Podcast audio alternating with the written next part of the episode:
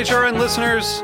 As we celebrate our 15th year, we are deepening our commitment to giving voice to the next generation of food systems storytellers, and we need your help. Our internship and fellowship programs help activate new possibilities for underrepresented and underestimated young people through experiential journalism, audio engineering, and production training. Through these unique programs, HRN helps food equity stewards build essential workforce readiness skills that expand their potential and foster economic mobility. Please consider supporting these critical programs. And with a minimum donation, you can be entered to win a dinner for two at an amazing restaurant in one of eight cities and tickets to a concert at a great venue in one of those cities. We have incredible partners across the country who have donated, as they also share our passion for helping to educate the next generation of food systems storytellers. Check out heritageradionetwork.org slash 15 to donate and enter to win today. That's heritageradionetwork.org slash 15 to donate and enter to win today. And make sure you donate before March 31st. Thank you.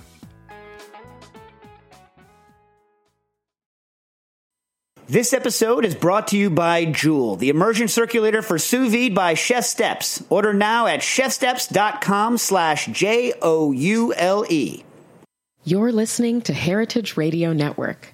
We're a member-supported food radio network broadcasting over 35 weekly shows live from Bushwick, Brooklyn. Join our hosts as they lead you through the world of craft brewing, behind the scenes of the restaurant industry, inside the battle over school food, and beyond. Find us at heritageradionetwork.org.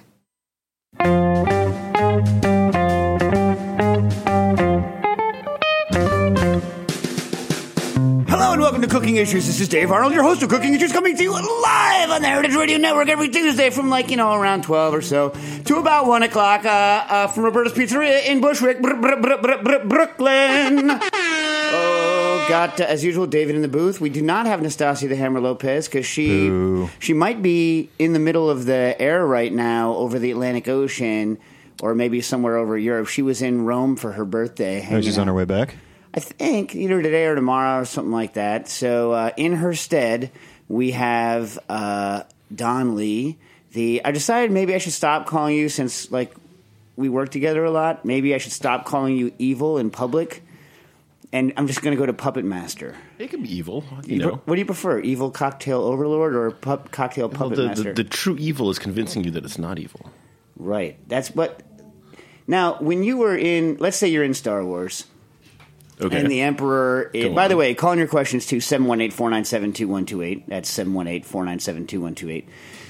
Do you really think that, like, Luke and or Anakin didn't think that that stuff was evil, what the Emperor said? That's the thing that doesn't work about that movie. When he's like, you know, strike me down. I mean, obviously, you're not supposed to. I mean, he's been, he's been treated the entire time, you know, told not to do that. No, Luke's from like these this backwaters, you know, and so is Anakin. So it's not like they grew up with like movies and novels. So well, they like, okay, here's where we're going to get all, like a hate down from people, but, like, you ever read the Old Testament? yeah, Yeah. See, you read the Old Testament, you're like, hello, like you were there, like the people who were on the initial trek out of uh, Egypt, right? right, right.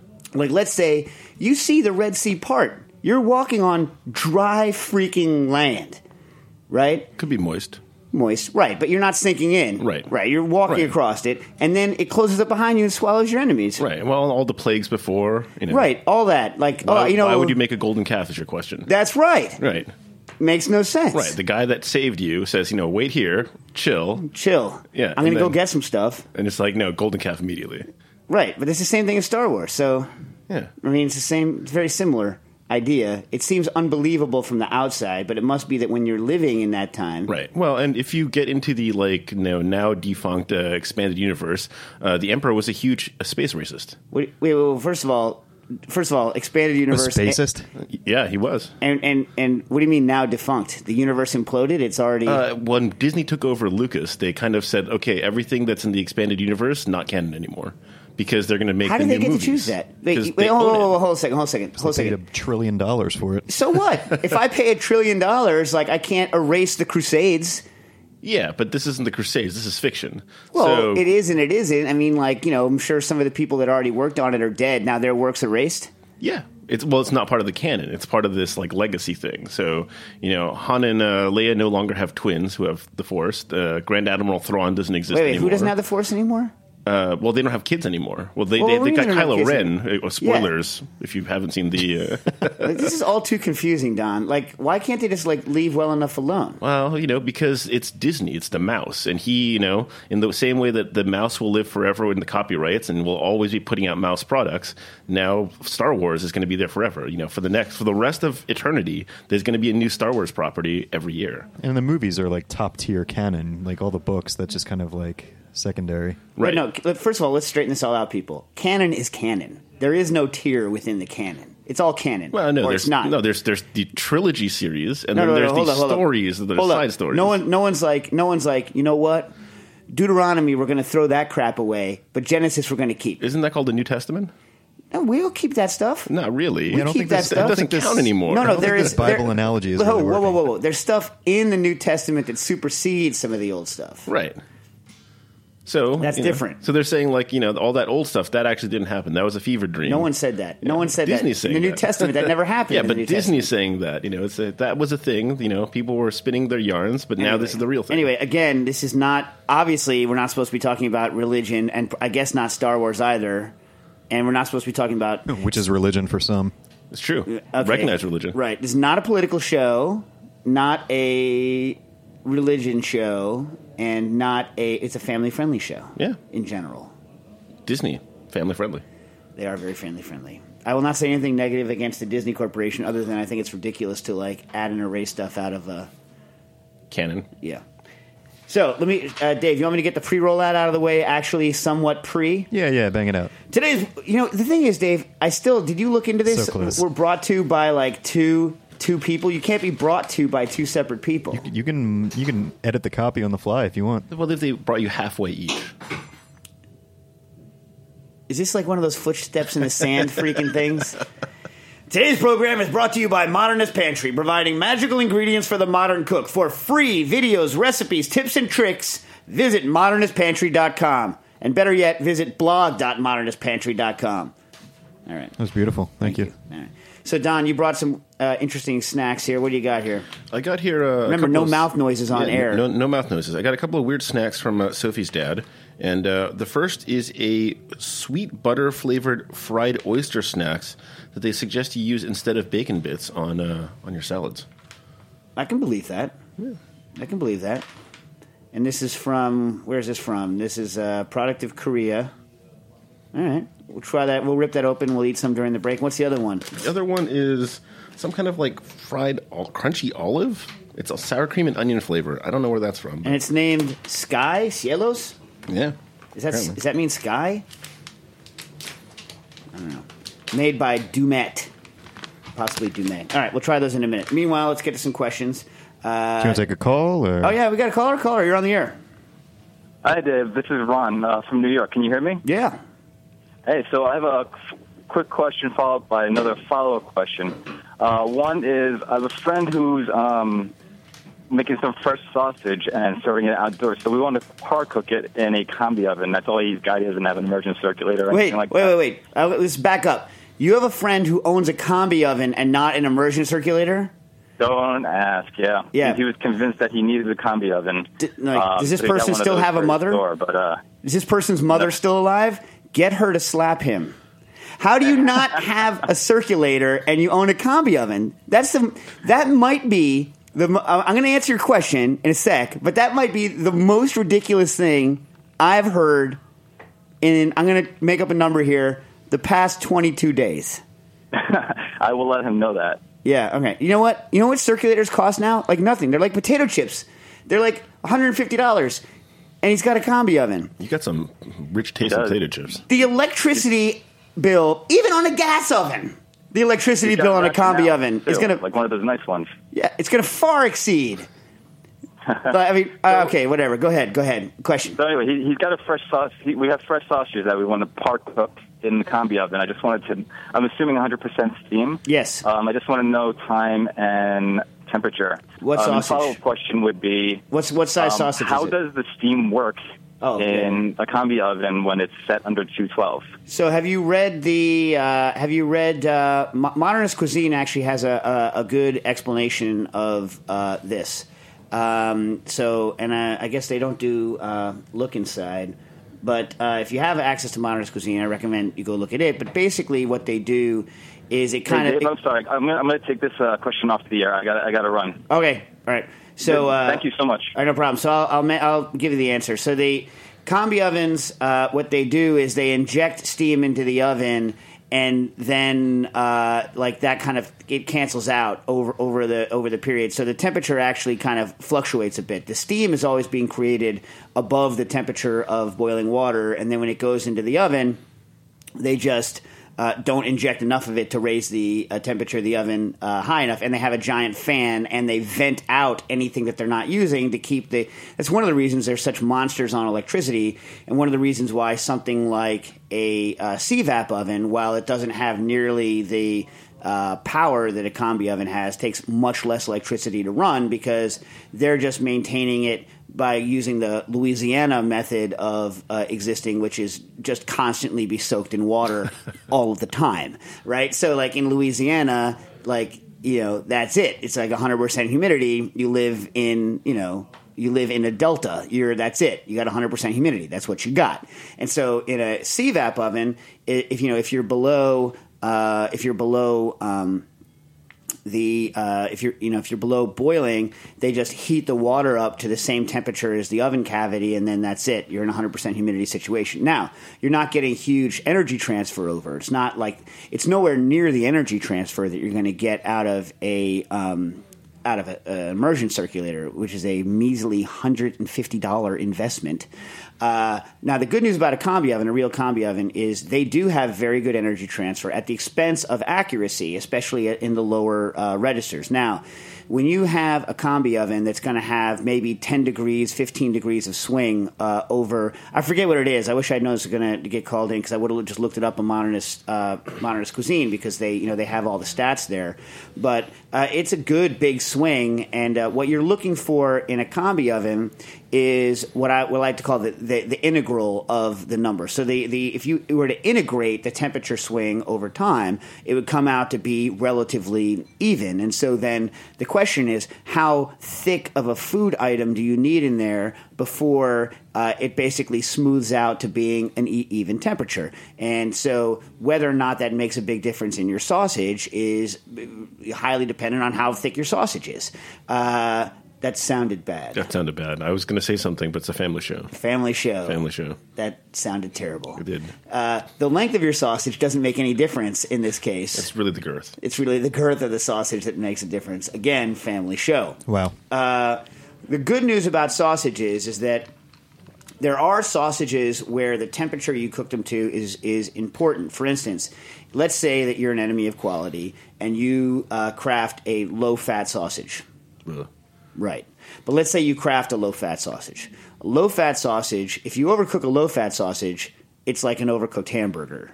It's garbage. You know what I mean? It's like it's going to be garbage, um, which is why you should never do that. But you can do that if you um, if you're using like low temperature cooking with kind of just a, a finish off. But uh, in general, for me, like uh, doing a low temperature cook on a sausage is just making sure they're all done through without having them cook forever and it lets you do a real fast finish. And they tend not to split as much. You tend not to explode your casings as much. So I would do. Um, I typically do 140 Fahrenheit, which is 60 Celsius, and you know, you, you know, depending on how thick the sausage is, you can, uh, you know, I usually put them in like an hour before I'm gonna uh, use them, and then you, they can just ride there for as long as you want, and then you can, you know, if you want to, if you think they're riding a long time and you think you're getting texture changes, which you probably won't, because remember it's ground anyway. I would just, you know, you could turn it down a couple of notches to like, you know, one one thirty five, which is you know fifty seven somewhere like that, and let it ride.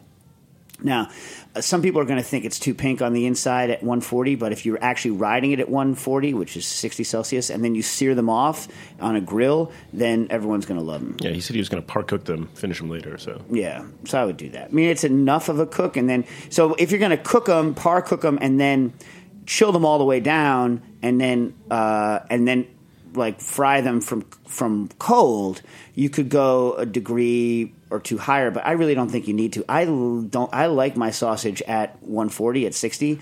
So you know, I would test one and and see whether you like it like that. It's it's going to have shades of the pinkness will still be in the center when you roll it off and fry it, but I'm okay with that. And again, it depends. Let's say you're doing those little thin Ligurian sausages; they take like like no time, and so you know uh, those you know uh, even just a finish off is going to probably deep pink the the inside. But if you're doing like you know, but kielbasa is already cooked. But if you're doing something with that form factor, like a large Italian sausage, and yeah, yeah.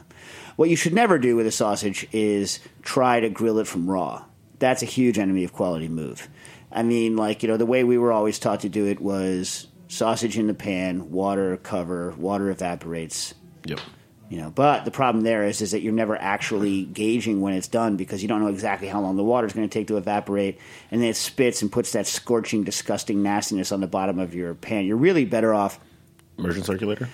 immersion circulator either in oil like oil like oil poaching sausage is great beer poaching works but the problem is is that the first like the first like 20 or 30 sausages it doesn't have to be beer you know what i mean like the first 20 or 30 sausages taste different from the next 20 30 100 200 sausages That's why you need the uh, the sausage brand Solera, New York City, you know, streetcar style. streetcar style, which you know I've dr- I've had. I've, Yeah. I bought it and I drank it years and years ago because believe, I forget who it was. I think it was Time Out New York.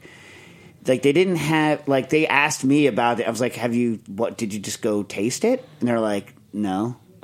they're like, "Did you go te- check the temperature?" They're like, "No." They're like, "That's why we're calling you." So I literally which went downstairs. I said, "Here's five dollars. Can I have a styrofoam cup full of your hot dog water?" The guy was like, okay. And then I shoved my thermometer in it, registered the temperature, and took a sip. So easy. It's the easiest test in the world to run. This is something I will say to people. Certain tests are just easier to run than to ask someone how to do it. Yeah. Especially if you live in New York and the hot dog cart is downstairs. Yeah. Hot dog water, delicious. Tastes exactly like a hot dog. Why hasn't anyone made that ramen yet? I don't know. That sounds like an Ivan ramen question. Yeah. Yeah. But like, I mean, it's good. It tastes like hot dog. Right.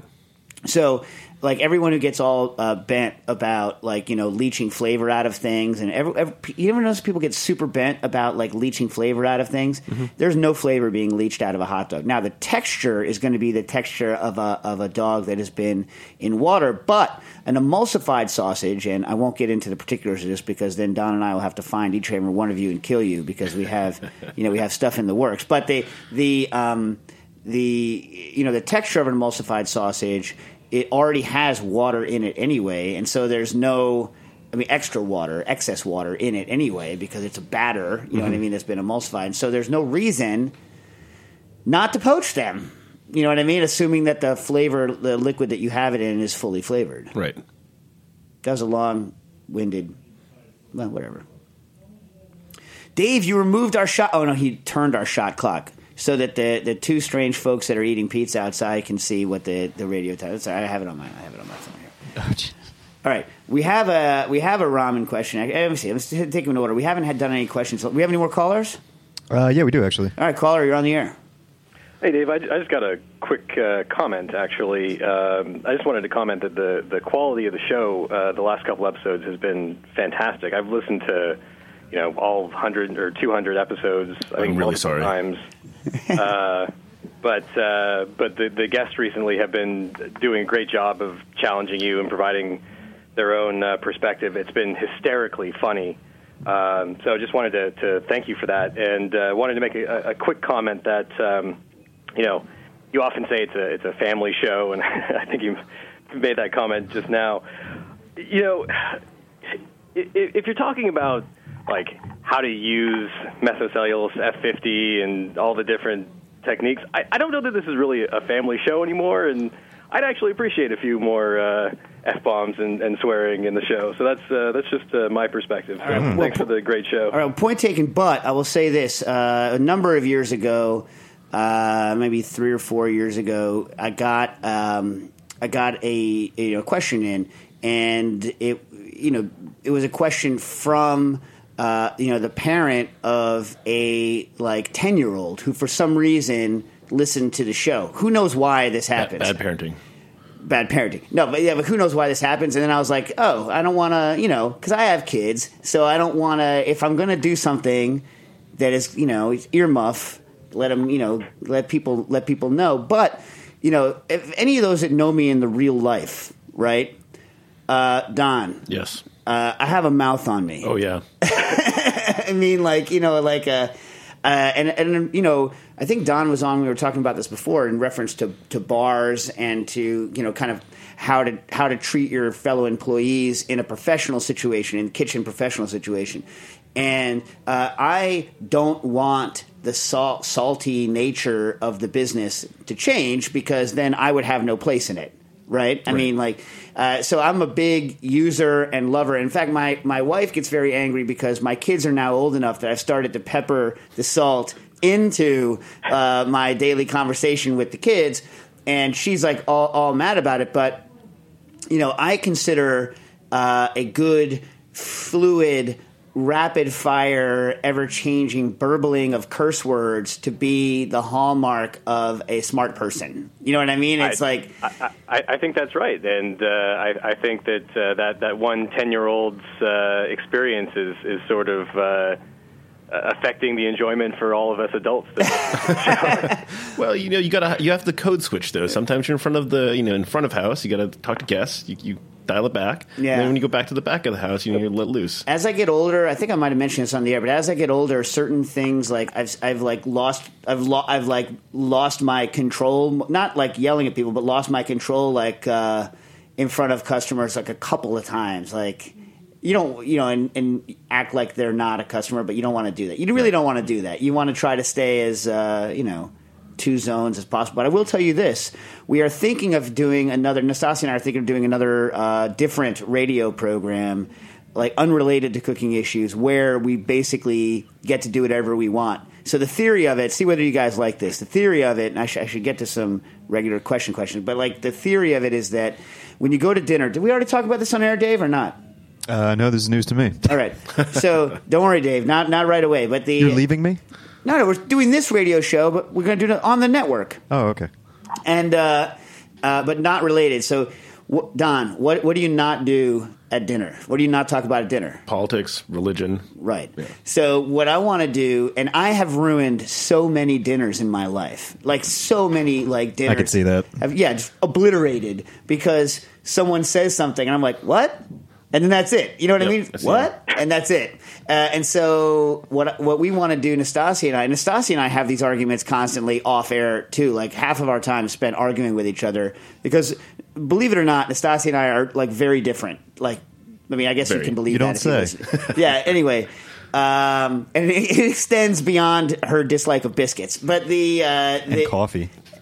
It's not that she doesn't like coffee; it's that she She's ambivalent. it's not that she's ambivalent. She per- specifically buys crap coffee to make me feel like I'm some sort of uh, you know fancy pants. Yeah. yeah, yeah, that's what it is. She she would rather drink crappy coffee. She's one of those people who incorrectly believes it's more American to drink crap coffee.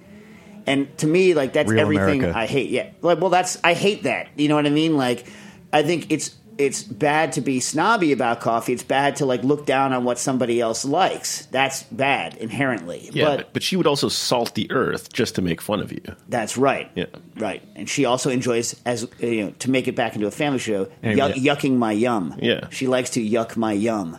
Anyway, But- I'm sidetracking you. Go ahead. Anyway, uh, so anyway, we want to do a show, and I'm also like, I think all of us, everyone in the country, probably if they if they have half a brain, is sick of the echo chamber where we're all only hanging out with people that we agree with. That's why family dinners are so interesting because you don't pick your family; they just show up and they have different views from you. Do, you know, you a lot of the time that you know than you do, and so we want to have people in where we talk about food ostensibly, but then like a bad dinner conversation, it spirals off into religion and politics, and hopefully we get a good group of people together that disagree, and then we just kind of go off on it.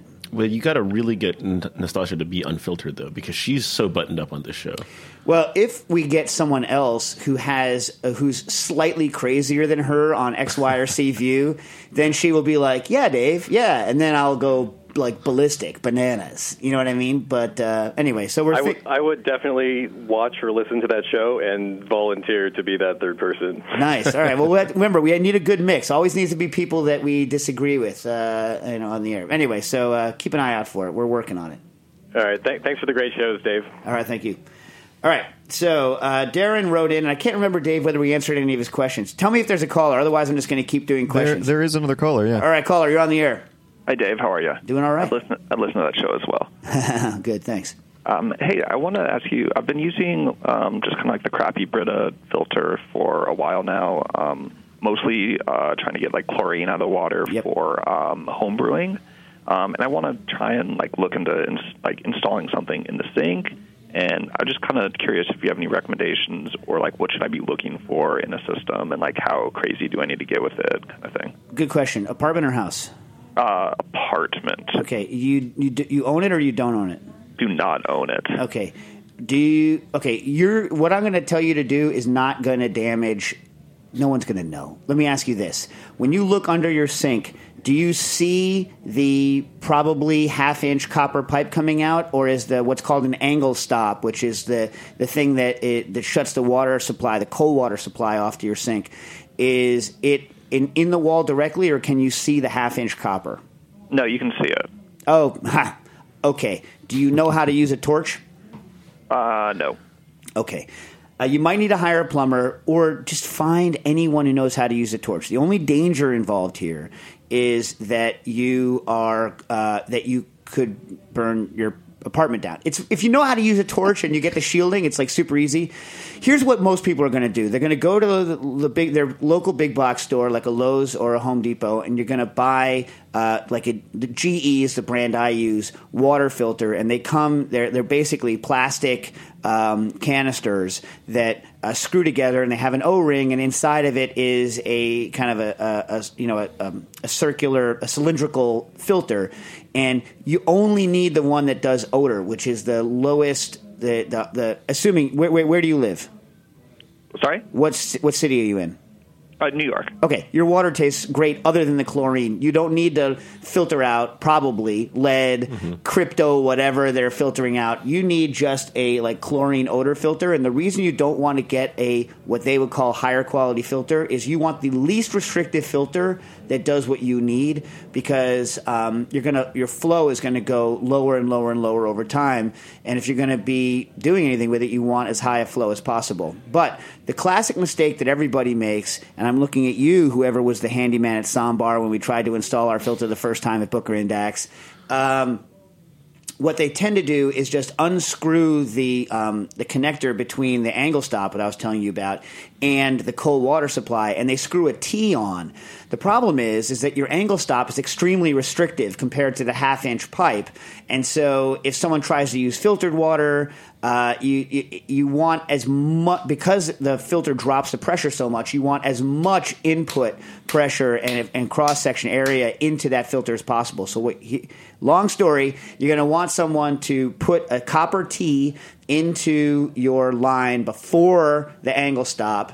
Right, uh, install a full port. I'm, I'm going to say this one more time: a full port Actually, you can get uh, one of these things with its own stop rod, but install a full port uh, ball valve that's the same diameter as your thing, so you can shut the system off if you need, and tee it into a G, you know one of those GE.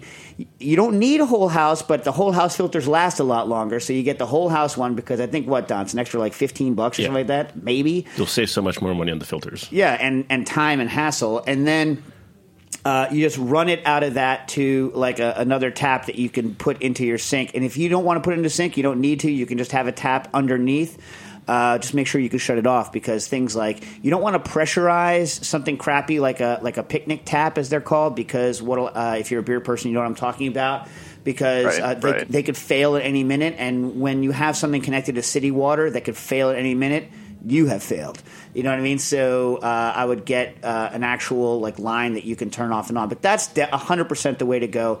And in fact, if you get a good enough filter, you can just have that be the cold water supply for your um, for your sink, and you're going to go through filters a lot longer. But all your water will taste good out of the cold out of the cold water tap.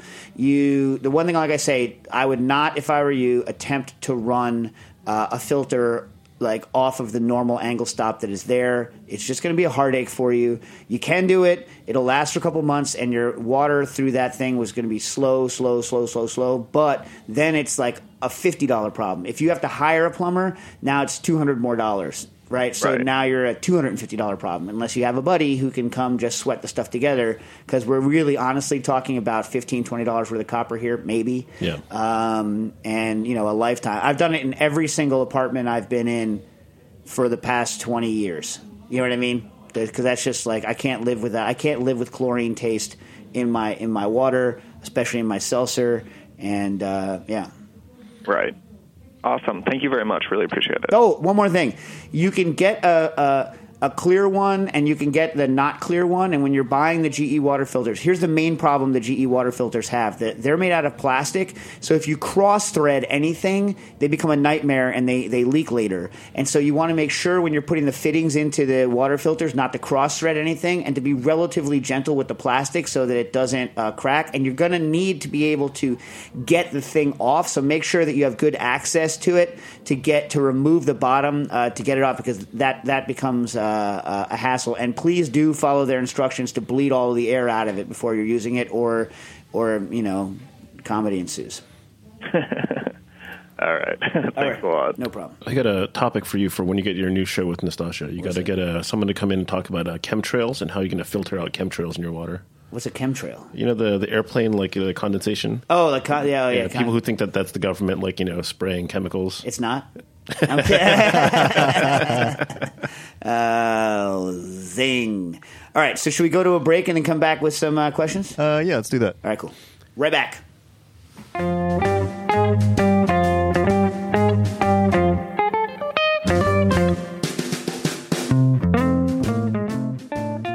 Episode is brought to you by Joule, the immersion circulator for sous vide by ChefSteps. If you're listening to this show, you're probably a pretty good cook. Maybe you already know that sous vide is the best way to get a kick-ass juicy steak. And with Joule, a new sous vide tool from ChefSteps, you can do so much more. Smoky tender ribs, homemade yogurt, creme brulee, bright crunchy pickles, vibrant purees, even smooth creamy ice cream, all perfectly cooked every time. Joule is sleek and small enough to fit in your kitchen drawer, and it's operated by an elegant smartphone app that's been designed to remove the guesswork, get you cooking faster, and give you the information and inspiration you want when you want it. Browse ChefSteps' amazing recipes and helpful guides. Choose your perfect doneness for any meat and get notified when your food is ready. You know you'll get great results, so you can focus on sides and sauces, or just pour yourself a cocktail and chill until you're ready for a delicious dinner. For more information and to order yours now, visit chefsteps.com slash J-O-U-L-E.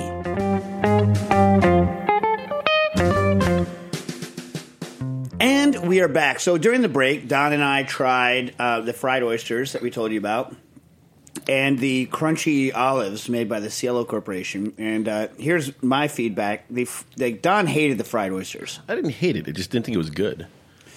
Well, so here's what I. Uh, wait, wait. You grew up in in? Do they have crispy clam strips in L.A.? Not really. Okay, so if you grew up on the East Coast, you grew up with crispy clam strips. You know who invented the crispy clam strip for Hojo's? No idea. Jacques Pépin. Swear to God. Jacques Pépin went from being Charles de Gaulle's chef de Gaulle, being his personal chef, uh, took a job being the head chef of, as Jacques Pépin calls it, Lojo, Hojo's. And one of his things, it's, it is claimed, is the the Howard Johnson's crispy clam strip. That's crazy. Yeah. Dave, you like some crispy clam strips, am I right? Absolutely, East Coast. Yeah. So anyway, so these fried oysters taste like imagine if you had crispy clam strips, you bought them in the East Coast, you flew to uh, Phoenix, let's say that's where you lived, and you left them out on a counter in 120 degree heat and no humidity for like a day, and then you looked at them and you said, "I'm going to try that." That's what it tastes like. No bueno. Why do you want that? You want fresh. But you say it's an accurate description? Eh, Yeah. Well, They're kind of growing on me. Remember. uh, Let's, let's rewind a little bit. I'm the guy that when I worked at Domino's Pizza in college, uh, as a driver, ate a pound of raw bacon because I was bored. And when they said, "Why'd you do that?" I said, "I thought it was cooked. I just thought it was bad quality." So that's me. Yeah. Anyway, uh, and what do you think about the crunchy olives? Um, they were crunchy. The, and the inside was the kind inside of was- yeah. mushy. That was interesting. It- It's well, it's a dried olive, so I don't know. Yeah. It's one kind of raisiny texture. Yeah. All right. Uh, here we have a. Uh, here we have another caller. Caller, you're on the air. Hey, Dave. I just got some uh, leak-proof reusable storage bags, and uh, it says 100% PEVA, and it says they're BPA-free. I was just wondering uh, the usability for sous vide. P. It says it's not P E T E. What's P E? Oh, like P E T A. Yeah. P E V A. Yeah. Oh, and all I could find PEVA. for googling was uh, a bunch of stuff about shower curtains. So, uh, P E V A. yeah. I don't know if I know that that. Um, I don't know. Hey Don, Google up that uh, resin real quick. But um, wait, but this is designed for food, right? Yeah, food storage. I just don't know if you know it Polyethylene vinyl in a water acetate. bath. Yeah. I'm sure I've looked Don't this know. up before, but I just don't know much about. I don't know anything about that that resin off the top of my head. I it like uh, for some reason it's like out of my head. I have no PVDE. Anyway, here here's here's my general theory on on uh, on these things on plastics. In general, there are certain plastics that um, when they degrade might make things that are I mean what most people worry about are plastic plasticizers and endocrine disruptors. So things like phthalates things like uh, BPA which is why you know in general a lot of people in cooking applications try to avoid PVC um, and some people avoid um, polycarbonate that's going to go through the dishwasher because when it goes through dishwasher and when it's damaged apparently you can get um, uh, BPA from it because that's you know one of the monomers I believe that polycarbonate is made out of. Although again, you're, you're it's been what happens is every couple of years uh, someone asks me and I have to re up my knowledge on it, and that's when I know more about it. So. Um, so two classes of things, right? Uh, and so the plasticizers are in things. Uh, the reason you want to go with PVC, it's the plasticizers that people are usually worried about. So when you're using PVC for food applications, I usually buy what's called Tygon, which is a very high purity, you know, apparently plastic, you know, supposed to be plasticizer uh, leach free product. Um, in general, you want to stay, you know, with home stuff with things that are like known to be incredibly neutral, like um, polyethylene. The problem, and that's why you know polyethylene wrap is so good, but polyethylene is very bad at high temperatures. It loses its uh, structural integrity. So if this thing is meant for food storage, it could be that. So for instance, a lot of the the uh, Ziploc uh, food storage bags versus their freezer bags is a thickness issue. So it's more of a an oxygen permeability issue. And one of the reasons that the that those things aren't cooking bags is because they don't have another layer of something that's tougher, like a nylon, that can withstand like uh, a lo- uh, you know a higher temperature. Uh, and so a lot of times when someone says storage, it's because they know that the service temperature of the of the uh, plastic is lower than the average cooking temperature because th- no one is anticipating um, no one's anticipating you know you low temperature cooking. There's not anticipating it. And that was the case with ziploc bags. And so the ziploc bag they would say you couldn't cook in it because they assumed you were going to do boil and bag in it. And that really is kind of above the usable service temperature of a ziploc bag. And but i got the guys at johnson to you know say that you know low temperature was okay. What do you find on the line don? Very little information. It's a lot of uh, housewives talking about whether it's safe for their kids in lunchboxes. But it, as the caller says, it's also a lot of uh, you know uh, shower curtain stuff. Yeah, yeah. So I tend not to. I, I don't. The answer is I don't know. I know that there's someone right now making specifically because I saw it on like Joule like got tweeted out to me or something like that, or somebody tweeted out. Someone's making some reusable. I don't know if they're silicone. Let me ask you Yep. this though: uh, Isn't reusing the bag just like super gross? I mean, yeah, but I just hate throwing away plastic bags for every cook. I just feel like I'm, you know, like a dirty person. Uh, no, I'm with you, but like in other words, like what does your dishwasher look like and or your sink? Like, see, so like, um, if you've ever like eh, pastry bags, right? So pastry bags are disgusting to wash out. Everyone hates washing out pastry bags, and you know that's why you have those conical things to, to dry pastry bags, and that's why you know the truth is is we all put, like we all put stuff we we you know like at, at FCI we're all using disposable plastic cooking bags. I mean uh, pastry bags. Even if you're only using it as a liner, because nobody wants to wash out those cloth bags. Everybody hates doing it. Um, and so, like my, you know, my thing, my thing is, I'm just worried that, you know, people are going to be like, oh, this is such a hassle, and then they're just not going to want to cook that way because they know when they're done, you know, when they're pulling service, now you have to take the bag and you have all the juices and stuff. Now you got to upturn that bag in your sink, let it drain, and wash it right away so it doesn't get all stank duty. And then you got to like turn it inside out and let it uh, air out in a place that's not stacked up or it's going to get moldy. So I'd be interested in hearing as you use it over time kind of how that kind of works out because I would like to have a non throwing away method, um, Yeah. you know, to do things. You're either the kind of parent that's going to use disposable diapers or cloth diapers. And if you're going to use cloth diapers, you just got to commit to it. And it's Well, the cloth diaper thing. Now, again, I haven't researched this in a long time, but like you know, a lot of people have debunked the cloth diaper because it, it, you know some people have argued. I don't know whether it's true or false or where it comes down that it's just as bad to run the washing machines as much as it is to just get the disposable diaper. Right. But that that could be dependent on where you live, right? Like water is not in short supply here. Whereas in California, if you're running your washing machine all the time for disposable, di- I mean for uh, cloth diapers, could be problematic. right. Yeah. So who knows? The answer is who knows. But I'm very interested to hear people's feedback, especially as I'm writing this book. I, I, I should be researching this topic more. I've been spending more time on things like the crown roasted pork recipe that I'm working on. The last one I did was slightly overcooked. Slightly overcooked. Um, Poor moisture management. Terrible. Well, good moisture management on the crust, but not in the interior. Right. So again, again, overall poor moisture management. I was kind of sad. It was so close to being right, but a crown roast is very difficult to get exactly right because if you overcook it a little bit, it's rotten. Especially with like you know like modern pork. I was so close to it being right though. That's why I got to get that heritage pork. Got to get the good stuff. Good stuff, kids go for. All right. Anyway, please let me know what happens. Uh, all right. All right. So, Dave, could- should I get some uh, email questions here? Yeah, yeah, bang one out real quick.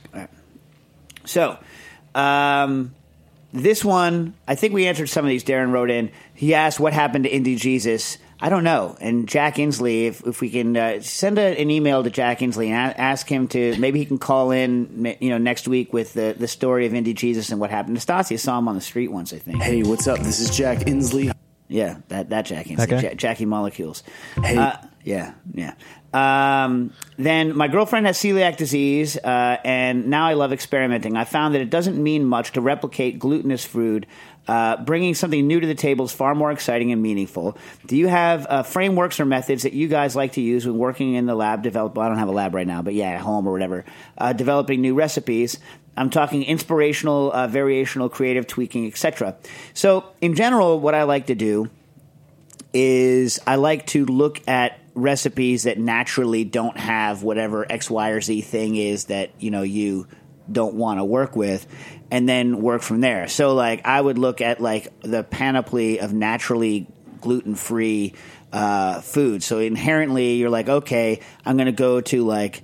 I'm going to look at, at um, cultures that have a corn based staple, and I'm going to look at cultures that have a rice based staple. And if you do that, there's like a zillion, like a bazillion things. Like you know, I've spent uh, a bunch of time over the last year working on um, idlis, and idlis are gluten free.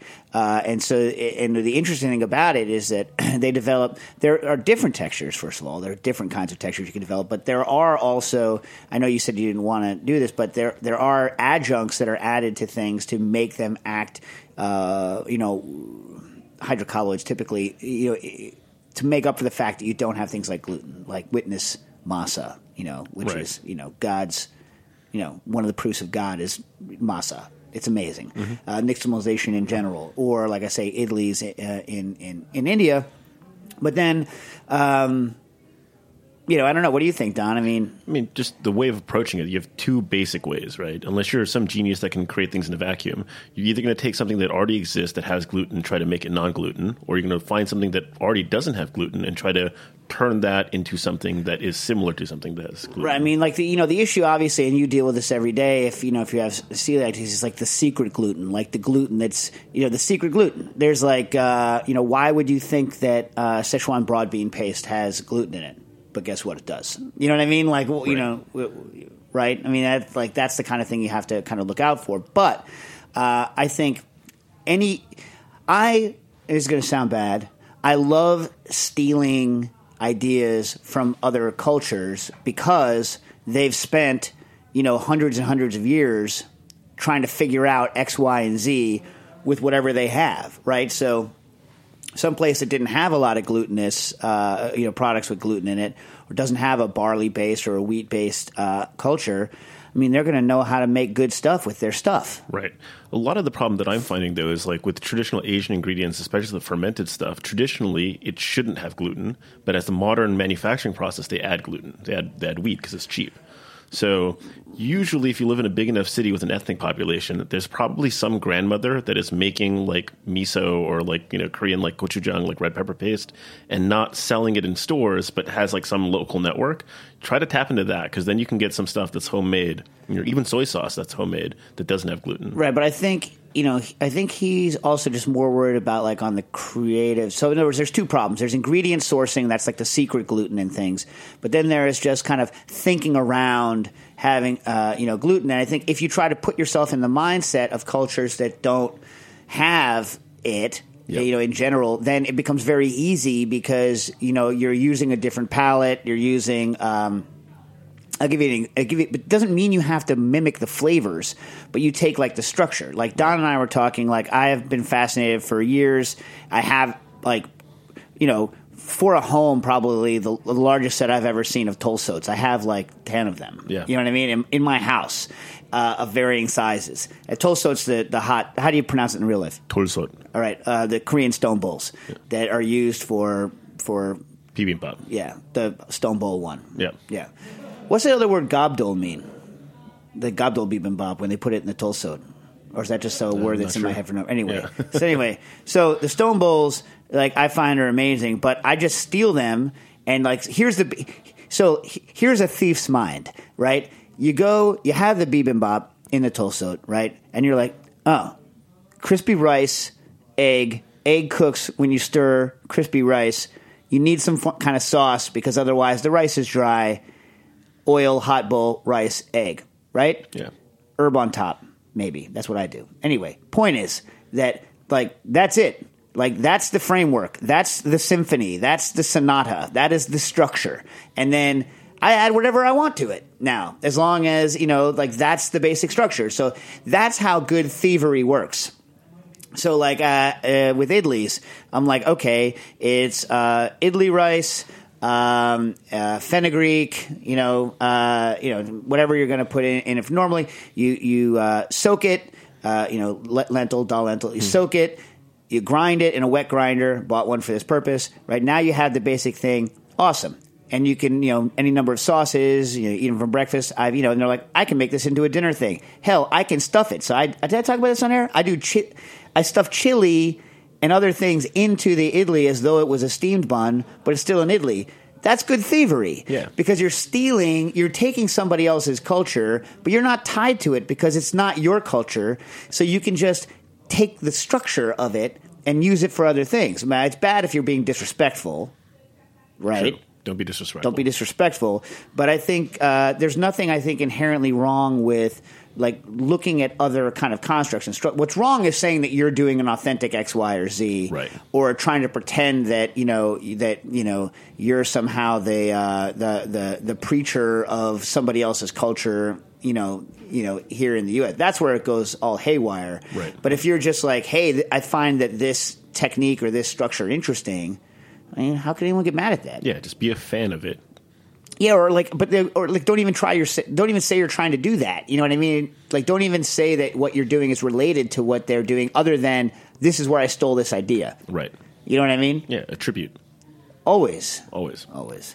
Hey Dave, Uh, yes? so I got one more caller, but before that, I, I got a reply from Jack Inslee. He says, "Tell Dave I miss him so much, and last saw Indie Jesus when he was at a cafe in Williamsburg. I will dig deeper into this." We will get some Indie Jesus information, and we also miss the Jackie molecules. Not that you're not great, Dave, but everybody misses Jackie molecules. Understood. Yeah. Uh, wait, so we have a caller? We do. All right, caller, you're on the air. Uh, hello. Hey. Hey, so uh, a couple of longtime listeners here. We got a quick question for you. Hopefully, as a quick answer. Uh, do you have any method for quickly peeling uh, walnuts? Ooh, you know, my grandpa used to be able to break a single walnut in his hand. A single walnut. That's very hard. I'm just going to mention that offhand. I can break, I can crack walnuts, two walnuts in my hand. Now, when you say, uh, but not one, uh, are you saying that but he was also a jerk. So I'd rather have had him been not so much of a jerk and not be able to crack walnuts. Here's my question for you: When you say peel, do you mean get the shell off, or do you mean to get the skin off of it? I get the skin, get the skin off of it. I don't have a good technique for it. But uh, Dave, anyone, we should put that out to the. You know what? I, this is an interesting problem. Do you have? Are you staring at a giant fifty-pound sack of walnuts right now, and that's why you're telling me about this? Uh, no, actually, it's just like a, a project that came up like a week ago. That we, uh, me and a colleague, coworker of mine, we do about like um, about 200 grams a day, uh, and it's just like it's so much to do in one day that we actually end up taking them home. And like uh, my girlfriend and I have this like new thing that we do. It's called uh, Net- Netflix and Nuts, where we just like sit in bed all day and watch Netflix and peel walnuts. It sounds like a good idea. Family show, family show. No, oh, oh, Don, you had to take it there. Walnuts. We all know the joke at the beginning of uh, of uh, of the, the Snoop Dogg song with the with the walnuts, and the, we all know. So we're not going to get into that. That was a Snoop Dogg song, right? Anyway, the uh, this is an interesting problem. I mean, obviously, I know how to do it for almonds and um, for whole nut. You know what? I'm going to ask. So McGee, Harold McGee, you know, has access to these fantastic walnuts where there's no tannins in the in this stuff, and so you don't need to get. You're talking about getting the membrane off from the shell, or you're talking about getting the tannic skin off. Uh, the tannic skin. Yeah, uh, I'm gonna. He has a, an in with the walnut board, so I'm gonna see if I can get in touch with McGee. I think he's back in the U.S. He was in Japan recently. I'm gonna see if he can get in touch, maybe with the walnut board, and see whether or not the walnut board has any. Uh, and I'm gonna see someone today whose grandpa is a walnut farmer, uh, and I will also ask him like what's what's going on is there a good way to do this so like you can buy the extremely expensive low tannin varieties but they're not rel- readily available um, and they're from california uh, but I- i'll look into it this is an interesting problem i don't have any answer for you right now though Awesome. Chat well, room's got appreciate nothing. Chat room's got nothing. All right, we'll, we'll we'll get it going. Just keep reminding me if if you don't hear about it, remind me because I'm going to be talking to, to everyone I know that's got some nut some some nut knowledge. I'm going to be pestering them when I when I hear them. That's that. By the way, for those of you that don't, that's how I operate in the real life. So like, I'll like when I see someone, I'll be like, hey. You have any ideas on how to get this? That's how I work, right, Don? How to bust that nut. Oh, geez. No, you want to keep the nut whole. Keep it whole. Family show. These nuts? Oh, well, th- you know we love the, these nuts. All right, so we still didn't get to. So, Dave, I know you're going to make me uh, get off the air here. Here's my question to you. Yes, This- you do have to read that thing before we go. That was not it, but okay. but uh, Nastassia is going to get real mad because she was so psyched that she was going to miss the show where I was going to actually answer all the questions. We've answered like two of the many questions that have backed up. Right. Shoot, can we just schedule like an extra like we're either going to have to do a no caller show or we're going to have to schedule an extra like a, where we actually finish these things off or Nastassia is going to be so mad at me Yeah, we don't want that. Um, yeah, it's up to you. I don't know. However you want to do it. I don't know, man. If cooking issues people, let me know. Let me know what you think about the new show. Uh, thanks to uh, Don for coming in. And on the way out, I'm going to read uh, this Modernist Pantry rollout. You want to do it that way? Sounds I, good. I, I got one question and one I want to leave with your, your listeners. All right. So I know you don't have an answer to this or you have opinions, but I have this question. What is a churro? So, okay. So, like, is a churro the actual, like, the batter or is it the shape? It is well. In other words, if you were to put if you were to put meat through a churro press, it would not be a churro. Right. If you were to pour batter into oil and not through a churro press, it would be a beignet or a donut. But it's a specific kind of batter. It's not your regular beignet batter or your, you know, it's just, it's like this like hot batter. I have to look up the churro recipe. Right. First of all, let me ask you a question. Are you a fan of uh, Italian uh, Christmas pastries? Not particularly. Ooh, yeah. Yeah. Yeah. Well, so you know how they have like all kind of Italian has all kind of like cold fried things. Yeah. Like struffoli and all that stuff. Like, yeah. So like, but and they don't want to eat it fresh. That's the thing. They don't want to eat it when I think that they should want to eat it, which Right. is funny. So churros, I like a hot churro, but on the subway, they're all cold churros. Oh, those are terrible churros, though. But they sell like churros. That's because that's like New Yorkers who've never had a real churro. Uh, the guy selling it is not like you know, I mean, the guy selling it presumably knows what a churro tastes like. Yeah, but the guy would rather have a real churro set up and be making them fresh if he could. It's just that he's in the New York City subway.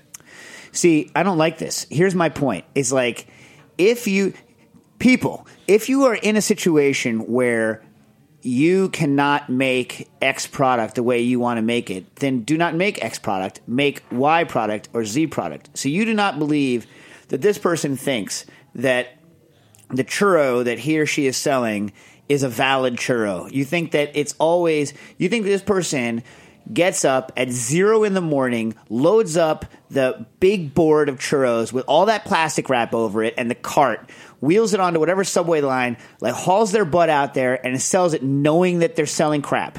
Knowing that they're selling to people who won't know the difference and that they have to make this compromise because that's the way they're going to make a living. But you could sell anything. You don't need to sell churros. You could sell a different product that's not garbage. Cookies, for instance. You could, but that's what they sell. I, I'm not this person. I don't know. But the question is, Oh, whoa, again, whoa, whoa, whoa, whoa. Do you like a existentially, cold is donut? churro? You like a cold donut? Yeah, a cold donut's okay. By the way, uh, Wylie's opening his uh, his place, uh, Du's Do Don- Donuts, Do- yeah, yeah. Du's Donut. Yeah, I didn't get to go to the Friends and Family, and neither did you because we were uh, working edible schoolyards last night. That's true. But that's when Friends and Family. Otherwise, we would have been there eating his donuts. I heard they were delicious. The rest of my family enjoyed them. Anyway, so look out for Wylie's Donuts opening up. But to me, the hallmark of a good donut is a donut that is good cold, not a churro. Huh? Churro has to be hot. All right. All right. Space So could- space racist. So could you could you put churro batter into a waffle iron and then when it comes out, like put the cinnamon and sugar on it? No. Is that a churro? No. Could you put a churro in a tandoor, John Darragon style? No. No. No. John Darragon wants a tandoor everything. No. Yes, but you still need a fryer. You could fry the churro and then maybe reheat it in a tandoor. How about that? Or you know, you can't reheat it in a waffle iron because that would be. Listen, I can't go too much into the technology of waffles because then I'll be divulging things that Don and I are working on. Let me just put it that way. I cannot go too deep into waffle technology at this point. Give us like f- three, four months, and I can go into waffle But, technology. but the origin of the churro, what is it? I will have to What do more research. I have to do more research, and we'll leave that with the Cooking Issues listener. And here, thank you for coming. Here is our. I was supposed to read this earlier, but here it is. Ready? Modernist Pantry is created by food lovers and cooking issues fans just like you. Janie, Chris, and the Modernist Pantry family share your passion for experimentation and have everything you need to make culinary magic happen in your own kitchen. Professional chef, home cook, food enthusiast, no matter what your skill or experience, Modernist Pantry has something for you. They make it easy to get the ingredients and tools you need and can't find anywhere else so that you can spend less time hunting and gathering and more time creating memorable dishes and culinary experiences. Visit modernistpantry.com to today, uh, today to discover why Cooking Issues listeners call Modernist Pantry the cook's secret weapon. Be sure to check out their new Kitchen Alchemy blog at blog.modernistpantry.com for free recipes, tips, and tricks. And don't forget to follow Modernist Pantry on social media to keep up with all that is new and exciting in the world of culinary ingredients and tools. Cooking issues.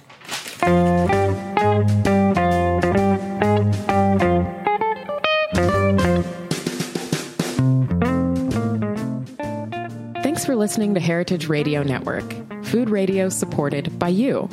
For our freshest content and to hear about exclusive events, subscribe to our newsletter. Enter your email at the bottom of our website, heritageradionetwork.org. Connect with us on Facebook, Instagram, and Twitter at heritage underscore radio. Heritage Radio Network is a nonprofit organization driving conversations to make the world a better, fairer, more delicious place. And we couldn't do it without support from listeners like you. Want to be a part of the food world's most innovative community? Rate the shows you like, tell your friends, and please join our community by becoming a member. Just click on the beating heart at the top right of our homepage. Thanks for listening.